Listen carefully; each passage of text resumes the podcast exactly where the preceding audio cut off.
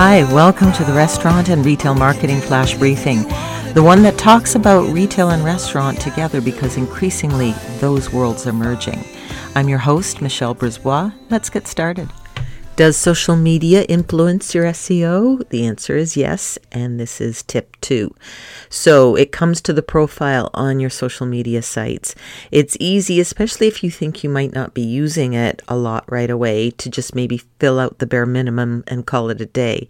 That can actually harm you. Google sees everything, and when they're comparing your different channels, they're going to be looking for consistency. So that means fill out the profile, the business profiles on each of these channels thoroughly and consistently uh, comparing one to the other.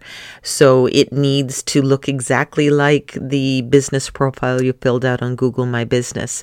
And on your Google My Business uh, profile, do put in your professional logos. Uh, make sure that everything's neat and crisp and looks professional. And that will rise you faster in the rankings than other businesses where maybe things don't quite match and Google's not sure if it is the same business or a legitimate business. Talk to you tomorrow. So come on, let's get out.